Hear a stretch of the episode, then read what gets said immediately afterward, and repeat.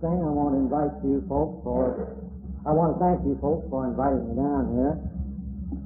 Next thing, I want to congratulate you on having as many here as you have on your first anniversary. I think it was on our ninth anniversary that we had over in Akron High that I heard Doc get up and make this statement. I never paid much attention to statistics about any kind of statistics about AA. It never made any particular difference to me who was first, second, third, or fourth. How many, but I heard Doc get up and make this statement. He said that our, at our first anniversary, uh, at the end of the year, well, I didn't remember that. And he said that four of them are here tonight. Uh, that was on our ninth anniversary, he said, and four of them are here tonight. One of them dead, one of them out of town, and couldn't be here. Well, I happen to know that a couple of them that were there uh, during those uh, nine years, but uh, they had were there that night and uh, were sober. And uh, so that's all we had on our, our first anniversary was six, and of course second time six years. And of course, uh, when we had that anniversary, I certainly never expected to come North Canton talking to folks. And there were a lot of the other places where I have been and talking. I we just had in mind that we'd get sober and stay sober, and uh, to do that, uh, we had to go out and take this program to a few people, and uh, not to get sober and stay sober ourselves, and then that would be the end to it. Now that's all I had in mind, I know, and I'm pretty proud. And there wasn't anything much else in the mind of the others except to stay sober ourselves. Uh, that early thought has been worth quite a little bit for me. Uh, and in uh, two or three ways. I haven't felt any great responsibility about uh, the movement being such a wonderful movement and all those great things that's going to be done. I even had a woman after one of the meetings I was through, she come around, oh, she was been a missionary in China for a long time. A very wonderful woman. Oh, she said, this is wonderful. She said, maybe this is the answer, this is the answer to, you know. Uh, anyhow, I hope that uh, the answer to uh, peace in a lot of homes around in Akron where they used to get drunk and fight with each other. Uh, now, if you can carry it on over and make the world peace out of it, that's fine. But uh, I have always had in mind the purpose of AA was to stay sober. And now there's a lot to AA uh, uh, uh, that's uh, worth a lot more. And a lot in there outside of staying sober, but actually and honestly, I hope uh, that we always keep sobriety as the main purpose of AA. Now, I know positively that that's the thing that we started out with, was to stay sober. Uh, certainly, I've got a lot of things out of it further than that. One fellow even argued with me about uh, not so long ago and said if sobriety had been the only thing he got, uh, it just wouldn't have been worthwhile. And I said, well, I don't know about you, but I know about me. I said the first last six months I drank, I was dragged into the hospital eight times. Six months. And four or five times of those times I've been tied down out of bed forever, and you almost got it. And I said, my doctor told me I didn't have but two or three more, and I know I knew as well as he knew uh, that I didn't have. He said, you get in such terrible shape of it. And uh, I knew it. And uh, that was 16 years ago, and I'm still living and uh, still feeling pretty good. In fact, just about a year ago, I uh, had some sort of virus, and I stayed in bed two days. My wife kept telling me to go to the doctor, but I think it's just a sort of a cold, and I don't want to be bothered with doctors. And, um, but I did finally go, and he told me, he said, you, you sick? And I said, yeah, I know. But I came back and told my wife, she said, well, I kept wanting you to go to the doctor. She said, I knew you were sick. She said, that's the first time I've seen you stay in bed all day since I used to tie you in bed 15 years ago. which, was which was the truth. I hadn't thought about it. But I said, uh, that happened to me the last six months I drank. And I've had, uh, since that time, uh, uh, day before yesterday, fourth day of July was when I came out of the hospital. Of course, I've been sober some three or four days then, and that was 16 years ago that I came out of the hospital, and I said I've had 80 uh, years extra of life I know that have been good with good health, and then you tell me uh, I thought it was worthwhile if I had never gotten anything more out of AA than that, that fact that I don't go to the hospital anymore and not go through all that hell and stuff that I went through with, and the fact that I've had that uh, number of years uh, of good life is certainly worthwhile if I never get a lot more out of it. There's a lot more in it. And I hope that uh, folks will get it. But I still hope that we keep that sobriety the main purpose of AA. And, uh, you know, I, it's getting a little bit harder for me to lead a meeting right along. Uh, I think the re- reason for that is that I've been doing it for so long, and uh, most of you fellows know that I've been doing it for so long, and uh, so you begin to wonder why in the devil I don't get any better than what I am. that makes it, makes it a little bit tough on me. Uh, well, that might be good too. Maybe then they'll sort of stop asking me. You know, I was just talking. I, I think the first meeting that I went out of town to lead was over in Toledo, and I expect that was because I think it was about two years ago, I was over in Adrian, Michigan, and I was talking to big fellow there, and I said the first time I was ever over here in, in Toledo, he was up there from Toledo, and I said that was about uh, seven or eight years, something like that ago. He said, well, I know exactly how long. And he said, I haven't been sober but about three weeks, and I was at that meeting, and I've been sober eight years. So it's been better than ten years, personal, that I went out of town. And uh, I've been doing it. And there's a lot of you fellows back there that can do just as good a job as I can. And uh, you ought to be up here leading this meeting instead of me, uh, because you can do it just as well, and it will help you. Uh, because in my opinion, there isn't anything much that uh, helps the person uh, more than leading the meeting. In fact, is that was one of the main things that they had in mind when we started out, and when we went to a meeting in the early days, we didn't know when we went who was going to lead the meeting we went and we had what we called quiet time, and uh, during that quiet time, we was to open our minds uh, with for instruction as to who we thought ought to lead the meeting that night. And then after we uh, did that, uh, sat there in silence uh, for five minutes while they started around, and you think, and this fellow say this one, this and that one, and whoever happened to have the most, we pointed to him and said, well, it's you. So he got up there and uh, and took charge of the meeting and uh, went ahead, and we didn't know until uh, we got there who was going to do it. And that wouldn't be a bad idea to try out, in my opinion, every once in a while here. It'll help, fella. It might uh, muck him up a little bit for a minute or two and get us, but we'll get over it. And uh, I used to say when I started out that if no one was helped in the meeting except me, uh, well, I certainly know I knew I would be by by leading the meetings. It would help us.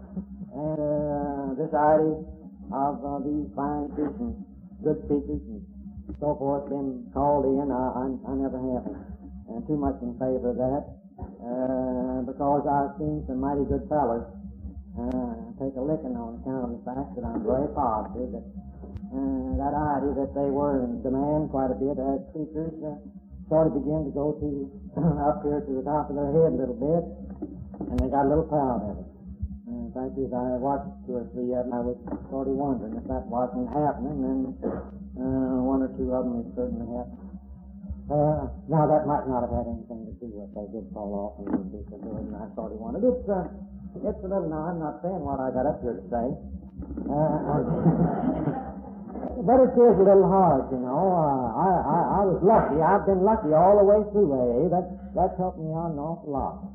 Uh, I never could uh, feel uh, particularly complimented by the reason of the fact that they asked me because they happened to ask me just because I happened to be uh, the first man, person that Doc and Bill worked on and were successful with. I'm very positive that's the reason they asked me, rather than uh, what I happened to say. Well, uh, I had no control over the fact that they happened to be the one uh, that I happened to be the one that they picked up first, so I never could uh, feel that way about it.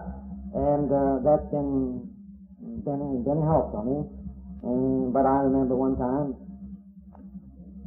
at home, and I'd been to a meeting, and you know, I think so. The meeting, you know, something getting sort wrong with these meetings.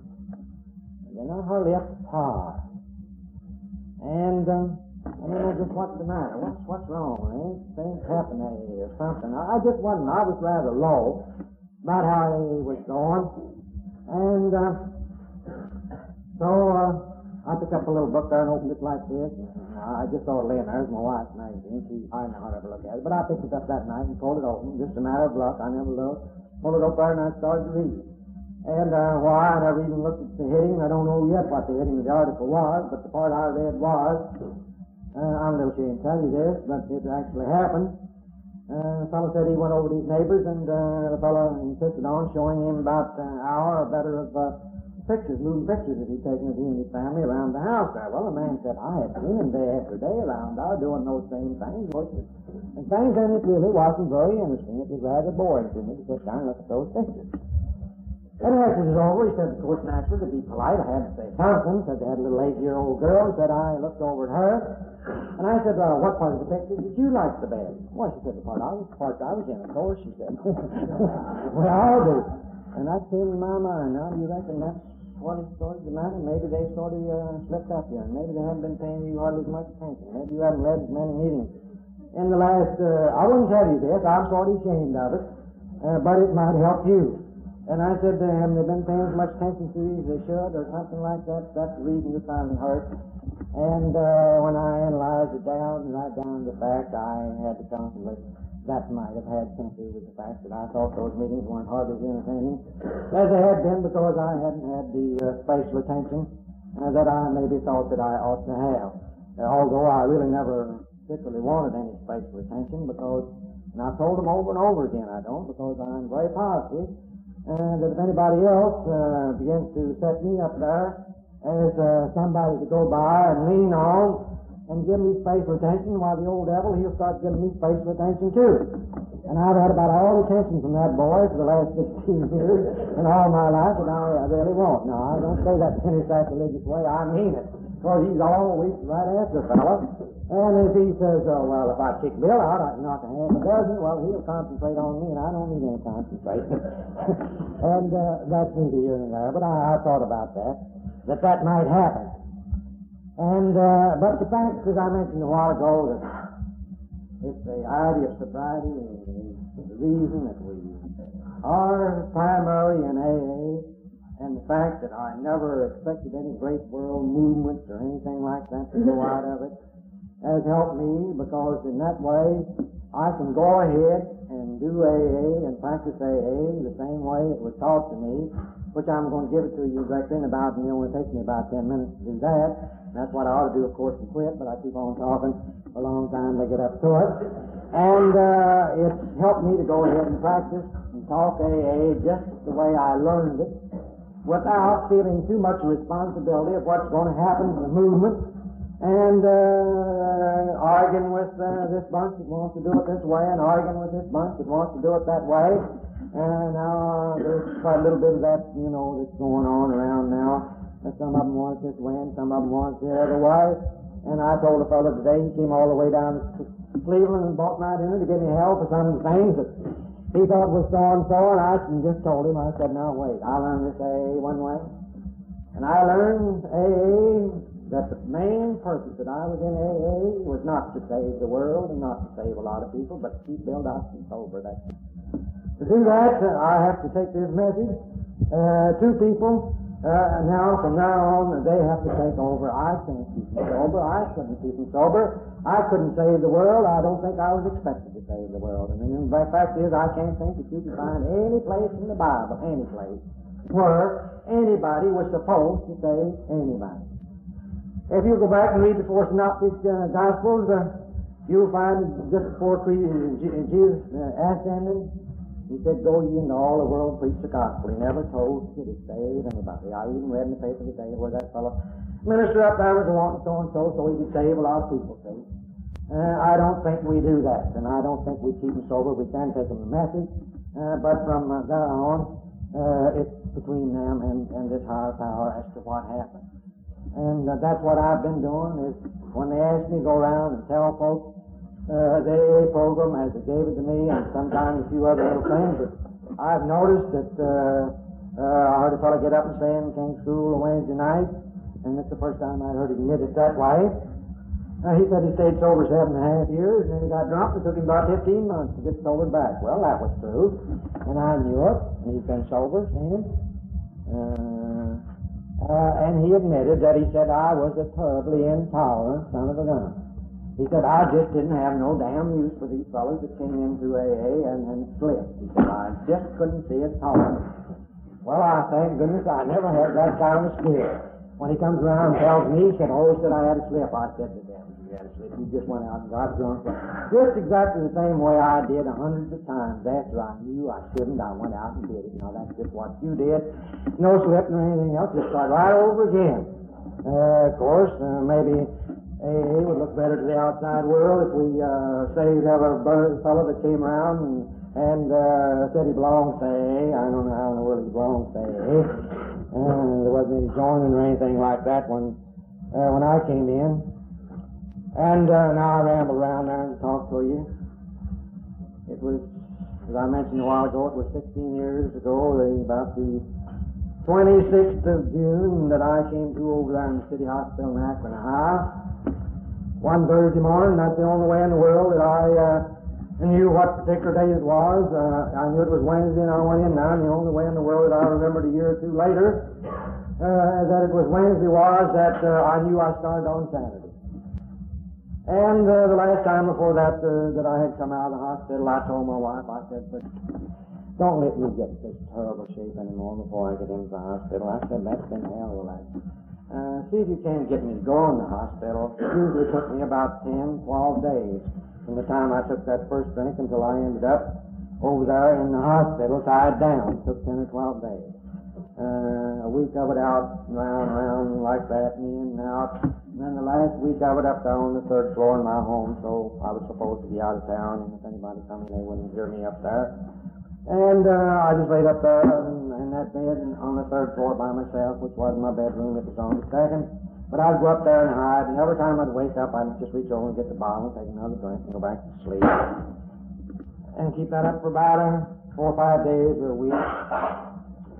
Finally, it comes a day, you know, you've heard fellas talk about uh, throwing them up, you know, couldn't get them down in the morning. Well, I'll throw them up, up, up, up like that. But that never made any particular difference to me, because I knew that if I kept on swallowing them, I'd finally get one that would stay down directly. And, uh, but if you do like what I talked to you just about doing, you spend about a week drink, drink, drink, and then last week up there on the floor, just nothing, no eat, just reach over, take the bottle, and go back to sleep. Finally, you wake up someday and look at it and you say, now, it wouldn't do any good. It just wouldn't do any good. You fool with that now, wrong. It's going to do any good. Another day or so of this, and you'd be dead. So, started home with my wife to get a hold of the doctor. I didn't go to the hospital only for the six weeks, but the last 50 years I drank, I never got over one without having to call a doctor. Fine time finally comes when you look at it and you know it isn't going to do any good. Say another drink isn't going to do any good. You just full and sick out of it. You wouldn't do anything about throwing it up if you didn't know it isn't going to do you any good. One bit of use in trying to take it, then you have to do something about it.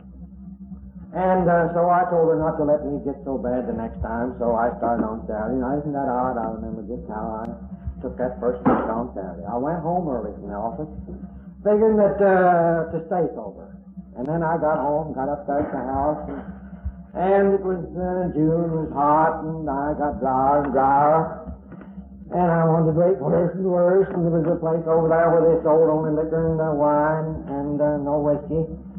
And uh, so I fooled, shook, and bothered fooled around there. I, I hadn't had a drink probably for a couple of weeks then, maybe, at least that long. And but I was so nervous, and I and I finally sold myself, and I guess I mean I, I sold my wife. Well, I don't guess I sold one of us. I don't know, but I. I tried to tell her on the idea that I'd just run over there and have a cold cup, a cold glass of beer and come back. It was time for dinner or supper, whichever you call it, about five o'clock in the afternoon. And it was about time to eat, and she had the Bible ready, and I'll just run over there, and I'll have a couple of cold bottles of beer, and I'll run right back and eat myself, and I won't get drunk. Now I know if I'm going to drink a couple of cold bottles of beer, then I'm going to eat right after, because that's just wasted. That's all. I'm going to have a couple. I ain't going to waste a beat right after. But I really thought that that could be done, see? And I guess I, and I even told her I'll take the boy, he's about eight or nine years, I'll take the boy along uh, to ensure the fact that I'm going to come back. And, um, well, I don't guess I made her believe it, but she didn't. Anyhow, it went. And of course, about 11 o'clock, she come over and got the boy. And took him home, and she didn't bother me. Of course, I stayed all night. As soon as they closed that up, I went looking for a bootleg joint where they sold them after hours. And found it. And stayed there and went home sometime the next day. And I told her, for goodness sakes, don't let me get that bad anymore. So somewhere or other, on Wednesday, she coaxed me into the hospital, and I went on. And I wasn't so bad that morning. And so I came through there on Thursday morning, and uh, my mind was fairly clear because I'd only been drinking since Saturday. And uh, so I looked around, I realized where I am again. And I said, well, here you are again. And you've been here, either here or over in the People's. This makes eight times now in six months. And every time you woke up, or you went out of this hospital in this last six months, you went out of here fully determined in your own mind that you wasn't going to get drunk for something like six or eight months. I don't think I said I was going to quit. But I went out there fully determined that I wasn't going to be drunk for six or eight months because I couldn't afford it. I was broke and wasn't going to be long till my wife and boy was going to be on charity, which would be terribly humiliating. And not only that, it was going to be, uh, I was going to have to start uh, to uh, panhandle and drink, and boy, that would be hell. I always felt for a panhandle. Because when I wanted to drink, I wanted it. I didn't want to have to go out and try to beg somebody and spend a half an hour trying to get a hold of a drink. I wanted it right then.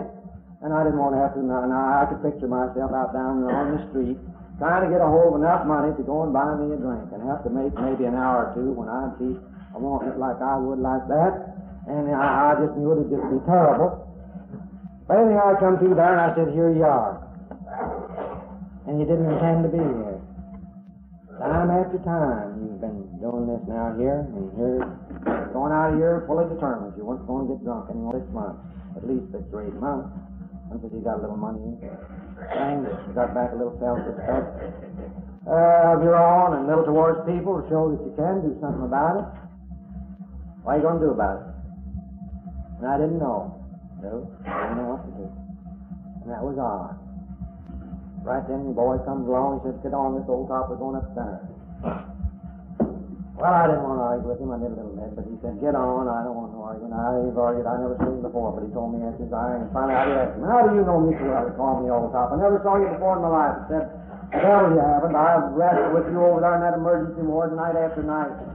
When they left you over there, they wouldn't take you up to the hospital, they left you over there for me to wrestle with you. And then think I don't know you. I, well, I've never seen him before. I wasn't telling the truth. But I've been over there, but I didn't see him. And uh, so up I went, and I got up there. My wife was sitting there. And well, I really didn't know what was happening. My wife would always come to the hospital and. Visit me. I don't know why she would, but she did. I remember she come walking in uh, one morning uh, with the doctor. I said, Good morning, Doc. Good morning, honey. I'd been awake just a few little while, you know. I found out at 11 o'clock, and it was daylight. I knew it was 11 o'clock in, in the day. I kept looking around my wife, and I said, uh, Why don't you go to Sunday school, honey? Sunday school? Yeah, I said Sunday school church. Well, it's Sunday school church. I knew it was Saturday, when, about noon when I went in, you know. And uh, she said, What time do you think it is? 11 o'clock. I knew that all because I just found out. Well, I know, but she said, What day? Oh, I said. She said, This is Monday. This ain't Sunday. Well, I didn't know. Now, where I'd been all day from Saturday, from Saturday noon to Monday morning, 11 o'clock. Well, I'd been uh, there. The hospital died down, but I had no remembrance of it. Nothing that I remember. I thought it was still Sunday. She ought to be in church. So she was sitting there, and I said hello, and she said hello. And I let her do the talking. I didn't have anything to say. I was licked, see. I, I uh, and uh, I didn't have any answer that morning. Said, I've been talking to a couple of fellows about your drink. Well, I thought that had been a lot of talk around our house about drinking. I knew some church members been down there, and I knew two or three preachers praying with my wife about me. I wasn't when I was because I wouldn't listen to them. I didn't want to listen to them. I went to church and listened to what they had there. What in the hell they wanted to listen to me about drinking? They never got drunk, and what what would I listen to them? They tell me I ought to quit. oh my! I knew so much more about how to quit than you. I knew about how bad my finances were, and I knew that my hours of hell that I went through with night after night. And them tell me I ought to quit. What I want to do is, uh, if they could have told me how, but uh, they tell me I ought to, you know. And uh, also tell me uh, how that I could, which I guess I knew probably was right. But uh, it was so tough that way. I, I just had to be going much better than I, I than I just knew I couldn't be that good. And uh, of course, I was pretty much like the woman that the uh, minister was trying to get to join the church, and Finally, she said, well, minister, she said, I'll join, but she said, you'll have to bear with me. You'll have to be easy. She said, I'm going to have a tough time. She said, you know, it seems strange, but it seems like everything I like to do is either illegal, immoral, or fattening. She said, she said it's just going to be tough. So I guess I knew that was the answer, but uh, I didn't know how to get it. That way I, I didn't know how I could make it. I've done a lot of praying about it, but as soon as I start praying about it, well, the idea come up about cigarettes and little penny ante poker and, and going to picture shows. My church frowns on all those, and they wouldn't even permit me to smoke. If I was up there in their basement tonight, I couldn't smoke there. I can get up and go out like we always do when we have a social. We get up and go outside and outside the door and smoke.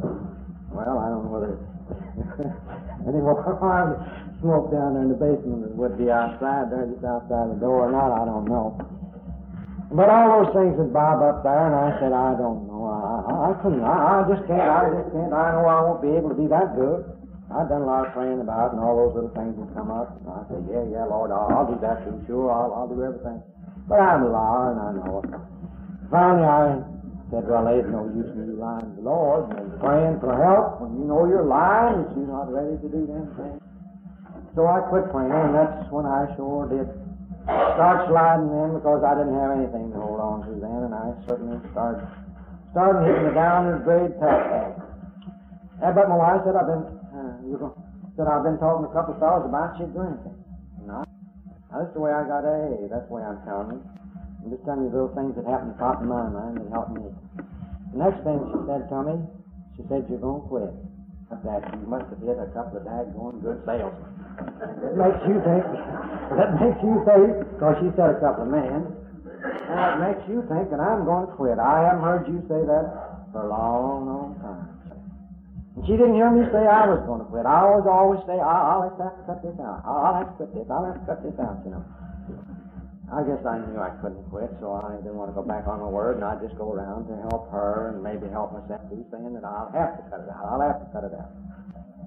Knowing that I couldn't. I remember way back in, I don't know what year it was, because it was uh, my uh, junior year in university, and of course a certain boy was room with me at that time, and I had been terrible. Oh, the terrible one the night before, and still was that morning, but sick. And I was sitting on the bed, and I was a heaving and a gagging and a heaving and going off. And this little mountaineer, he was worse drunk than I was. He looked over at me and said, Why don't you quit?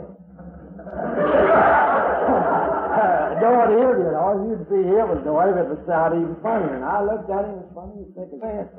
Well, yeah, he said, see, it's no trouble. I've got a thousand times.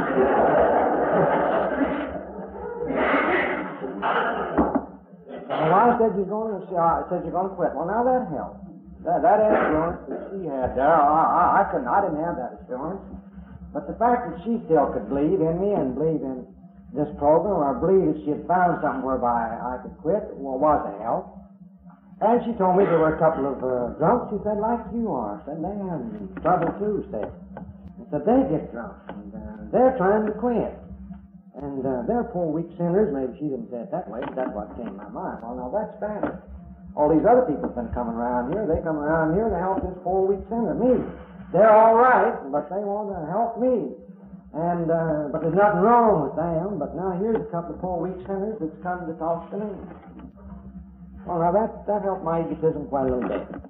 They admitted that they were just had the same licking as I had. Well, I knew people started to look down on me. Why don't you use your willpower? use your willpower. You know, I've used my willpower, and you have too. Because when you get sober, you have a hell of a fight to put on, I can tell you. And if I'd had sense enough, I could have fought that first drink uh, easier than I could have fought it out there after I'd been drinking for a week or two. But finally knew that I had to quit and sit there and fight it out. Now, now that, that, that's when you really got a real tough fight to put out. And I knew my preacher had never gone through that, sitting there for a day or two shaking and holding and fighting that out to get sober and get back in. Now that's a tough job. I used to tell him all the time. I said, you know, it always was kind of fun to get drunk, but it's hell to get sober. That's when I got in trouble. When I started trying to get sober, that was what when my trouble started. Turn tape over now. And um, but these uh, fellows, well, they had the same weakness that I had. Therefore, I wasn't going to uh, uh, hurt myself too much by listening to them. That kind of put them down on my level. And uh, so uh, then there was one other thing. But she went on, and I talked about the Cuba cure. And my wife and I talked to him about taking it. And he said it won't, it won't do Bill any good. Said he's a confirmed drunkard, I believe that's what he called. He said, I'll prove with him before. And he said, I'm a minister, and I'm a doctor. He said, I ought to have some answer, but I don't have any. All in the world I can do is help him through this pain so he can sober enough to get back to stay sober days. But a little work, and it won't be long. Uh, he'll be calling me again. I know it because I've had him before, but uh, I pretty soon tell him to hell with him. I don't want to be fooled with him, and he didn't me, but he's good for his life. They did more for there. And uh, so uh, I thinks, well, and I said to my wife, next question, I said, well, why are they going to charge me? And I never forgot that answer. Oh, that's the strange thing about it. She said, that's it. We've both been church members. I'm not doing that, but we had been, and constantly going, no, I didn't go too regular because I get drunk too often. But uh, I, when I was sober enough, I went pretty drunk sometimes to church. But uh, so I said, uh, "What are they going to charge me?" She said, "You know, that's the strange thing." She said, "Not only they, they said not only were they going to, no, they weren't going to charge anything, but they said you couldn't pay them a cent if you had a million dollars." But there's another thing in AA, and I'm not going to preach to you. You go out and handle AA your way. See, I'm not going to tell you. Because if you don't get it right and you get drunk, it's going to be you that be sick, not me. I'll sympathize with you, but I'd rather it be you because I don't want to try it anymore. I had enough. They wouldn't take a cent, but that worked. And that's the way it started out. I'm not finding fault from anybody else, but that's the thing that that was one of the main things that helped me to believe that these fellows had something. Here were two fellows I'd never seen or heard tell of that were four-week sinners just like I was. And they were willing to come over there and take their time and talk to me to show me a program whereby I could stay sober and not only would they not charge me anything, but I couldn't pay them if I wanted to. And they came over and I could give me this program a long time ago. You see, there wasn't any book then, there wasn't any 12 steps, there wasn't any of this other nice good literature we have, some good and some not so good and that we have around. And we didn't have any of those things. It was just those two fellows there that said they wanted to get sober. And they thought they'd hit on a program whereby they could stay sober, and the part of that program was that they had to bring it up to me. And I sort of forgot that last thing because they, they, they had to bring the thing to me. And here was the program. So I say, no 12 steps. No, I, the 12 steps are all right. They're fine. And, uh, but I learned it the other way. They told me that I had to really want, uh, they said, if you don't want to quit, well, that's your privilege. Just go ahead and get drunk. That's all right. We know it, sister. Uh, we want to stay sober. And to stay sober, we got we have a program, and to stay sober, we think we have to take that program. Somebody can get sick and die down in this hospital like this. Just right on out. We won't argue with you. That's your free privilege. Well, I said, them fellows, they're pretty uppish about this thing. All these other fellows want to plead with me now. And they said, if you want to get drunk, okay, get drunk. But they said, we, we, we want to quit, and we'd like to see you quit. But we leave it to you. You want to quit. And, uh, and they asked me, said, do you quit as I was? And I had told a lot of fellows, I saw my cousin die before he was 27 from my that I used to run with. I held him in bed night after night. And I saw him die. Oh, I wasn't going to let him do that. And he told me, he said, Bill, I, I don't want to get drunk like this. But he said, I can't help it. Well, I started like a preacher. I thought, well, you're using good sense. I told him, I said, you, you're drinking too much too often. A lot of them asked me, he said, all these years about you know, what story. I finally come to the conclusion on the reason I was too much whiskey too often over too long. What happened? Now, if I could, if I could avoid just one of those, maybe I wouldn't become an alcoholic. And I thought I was going to avoid them, but I kept on until I was as bad as and, uh, but I kept on. If I saw fellows, I said, now when it starts doing well, when I got down there, it didn't look hardly bad. And I said, well, that's pretty tough, Then I know I'm going to do something about it. Now right on, clear down the bottom. I just kept on this. Year after year, I do, so I would go down to the bottom. And as far as liquor was concerned, I hadn't been down in the jungles because I'd had a little money left. I'd had some accumulated before I got to bed, and so I got run out. And I kept fooling the banks. I was pretty slick at that. And uh, so I had run me out longer. I would have been down there before.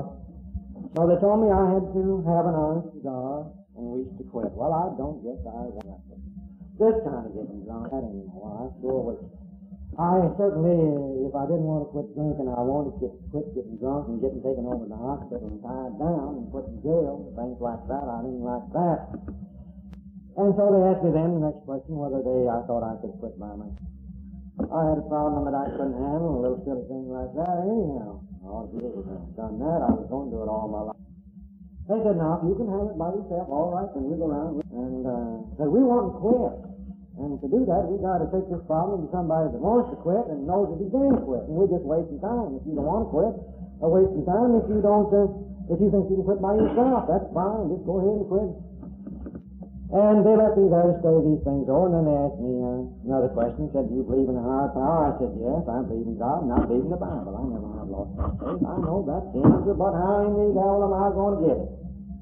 Because I just can't be that good. I, I just can't. I, I said, I these little things. What am I going to do about that? Well, they gave me some very good sense. They said, well, now, let, don't you think that this drink problem is causing you more trouble than anything else now? And don't you think that you're going to have about all that you can do to get rid of this drink problem? Don't you think it's going to use about all your time now getting rid of this? Well, I said I wouldn't be surprised. I certainly haven't been doing very good at it. Well, they said, now let's concentrate on the drink, and we'll forget the cigarettes and the penny ante poker and the other little things like that for a while. You concentrate on this thing, and you work on that. And then after we get sort of straightened out on that, then you start thinking about them other things, and uh, if uh, you still think you'll get rid of that, well, then you start working on those. Well, no, I said, that's a pretty good thing. Pretty good thing. So I said, I, I believe in the Bible, believe in God. I know that's the answer, uh, that I, but I haven't been able to get it. Then the next question they asked me was, would I be willing in the presence of somebody else? We sort of flipped that. We don't use that exactly that way anymore, but they said, would you be willing in the presence of somebody else to go to this higher power, which to me was God, and admit that you have a problem that you can't handle and that you want help? And they left me there to study I had to want to quit. I had to realize that I couldn't do it by myself. I had to believe in some higher power that could help me. And I had to be willing to humble myself enough to go to that higher power and admit that I was, uh, I had a problem that I couldn't handle and ask for help. And I stayed there on that old hospital bed and got over into July and I put up a fight. I thought about all the things that I was going to have to give up if I made this surrender. Boy, the old road looked pretty dim, dark. I say, that straight and narrow road sure looked really narrow. I think, boy, I ain't never going to have no more fun.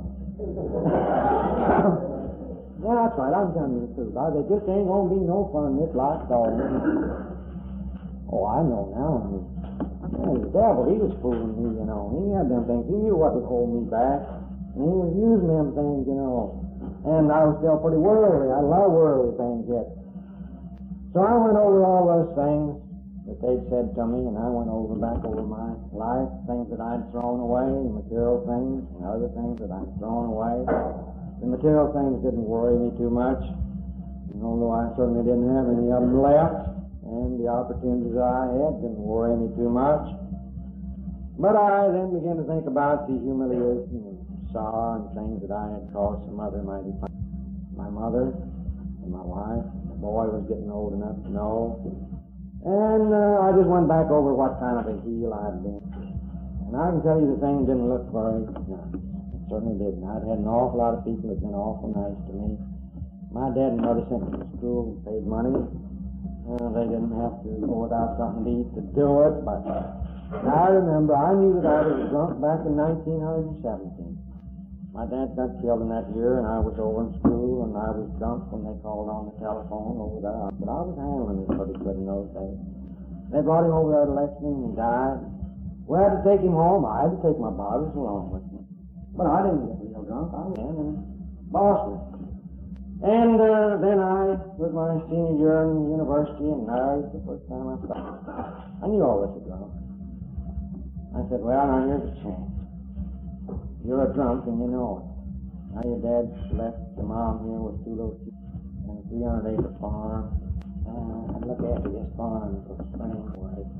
And you better stay around here and help her. She didn't need me with hard hands. And this farm could have been her own. I wasn't very far away. But I made that as an excuse. And I'll go back to university and finish in the summertime.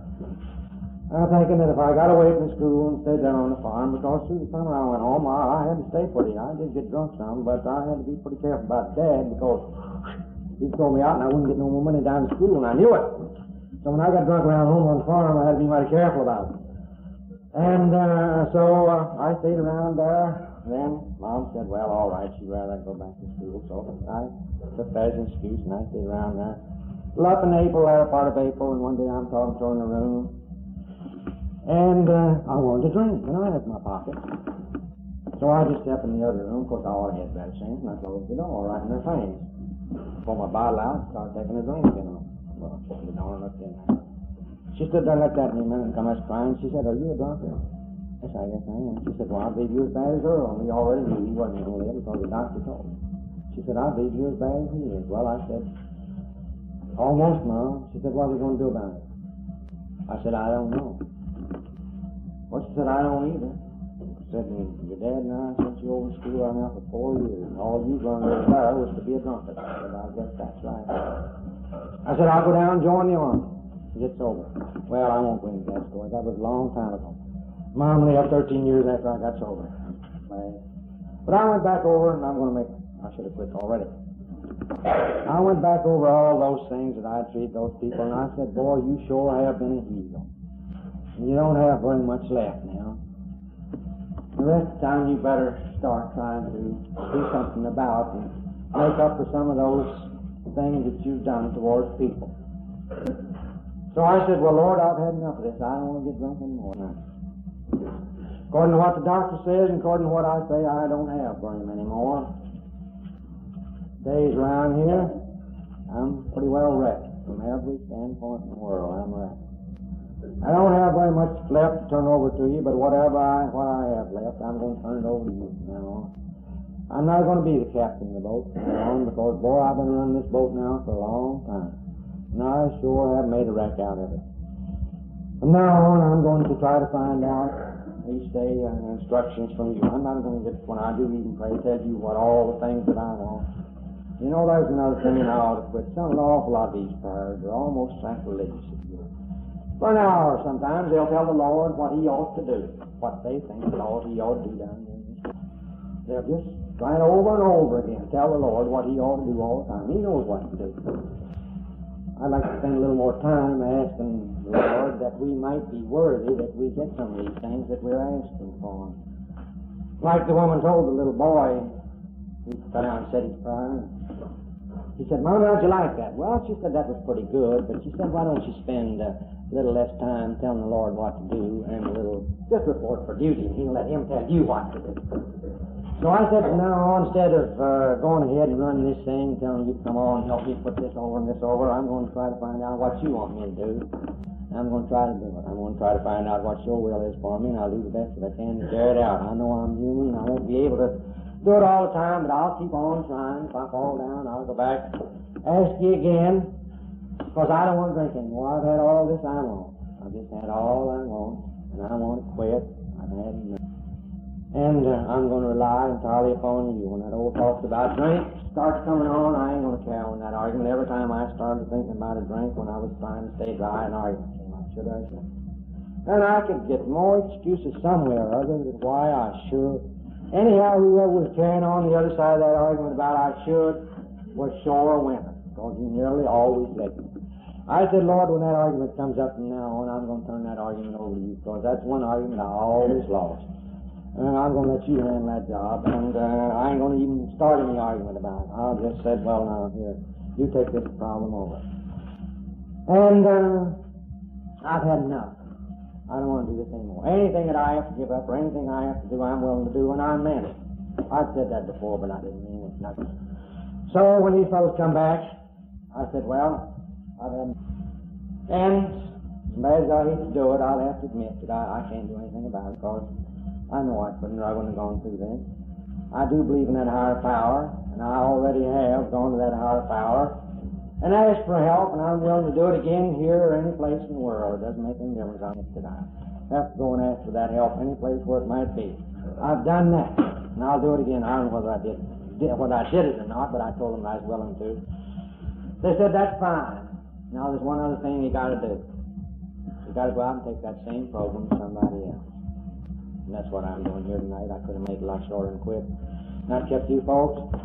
And, uh, but you know, these AAs get started talking. I went over to Adrian Mission not so long ago, and as I went along, they told me this story, and it sort of did stick, but I forget it every once in a while. Said there was one of these fellows up talked on and on, you know. The crowd got restless, and the chairman, he pounded on the desk uh, with a hammer, and uh, they finally quieted down. They got restless again. This fellow went on and on, and he pounded again. That finally quieted down. They got restless again. He got sort of angry he hit the desk real hard. Flopped over here and hit this fellow sitting here in the front and side of the head and knocked him out of the chair. The fellow sitting there behind him reached down right quick and grabbed him and picked him up. He said, Are you hurt? Are you unconscious? He said, No, I'm still here. He said, Hit me again.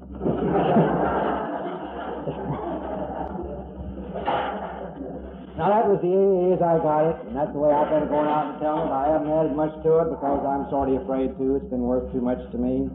It's meant those eight or ten years of my life. I, I know these last eight or ten years, and I've been with good health and so on.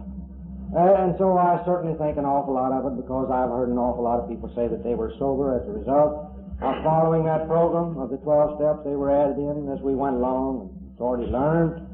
You can take those five that I gave you and pretty much spread them out and make 12 out of them.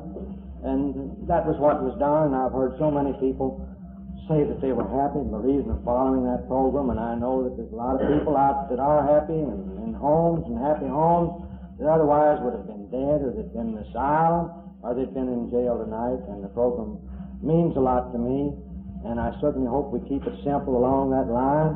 And if you read this uh, uh, this last uh, uh, reader or grapevine, you'll see the first article in there by Paul de Kruif or whatever his name is. And he says he was an atheist, he wasn't a drunkard, but he learned. He said he was an absolute atheist.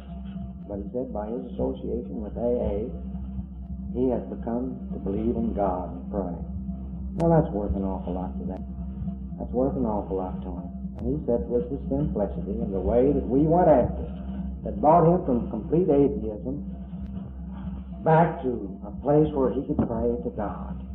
And I've heard so many people, so many places all around over the country say this. I came into AA solely for the purpose of sobriety, but it's been through AA that I have found God. And I know, and most of you know, how well worthwhile that is. That's the reason I hope we keep our AA program.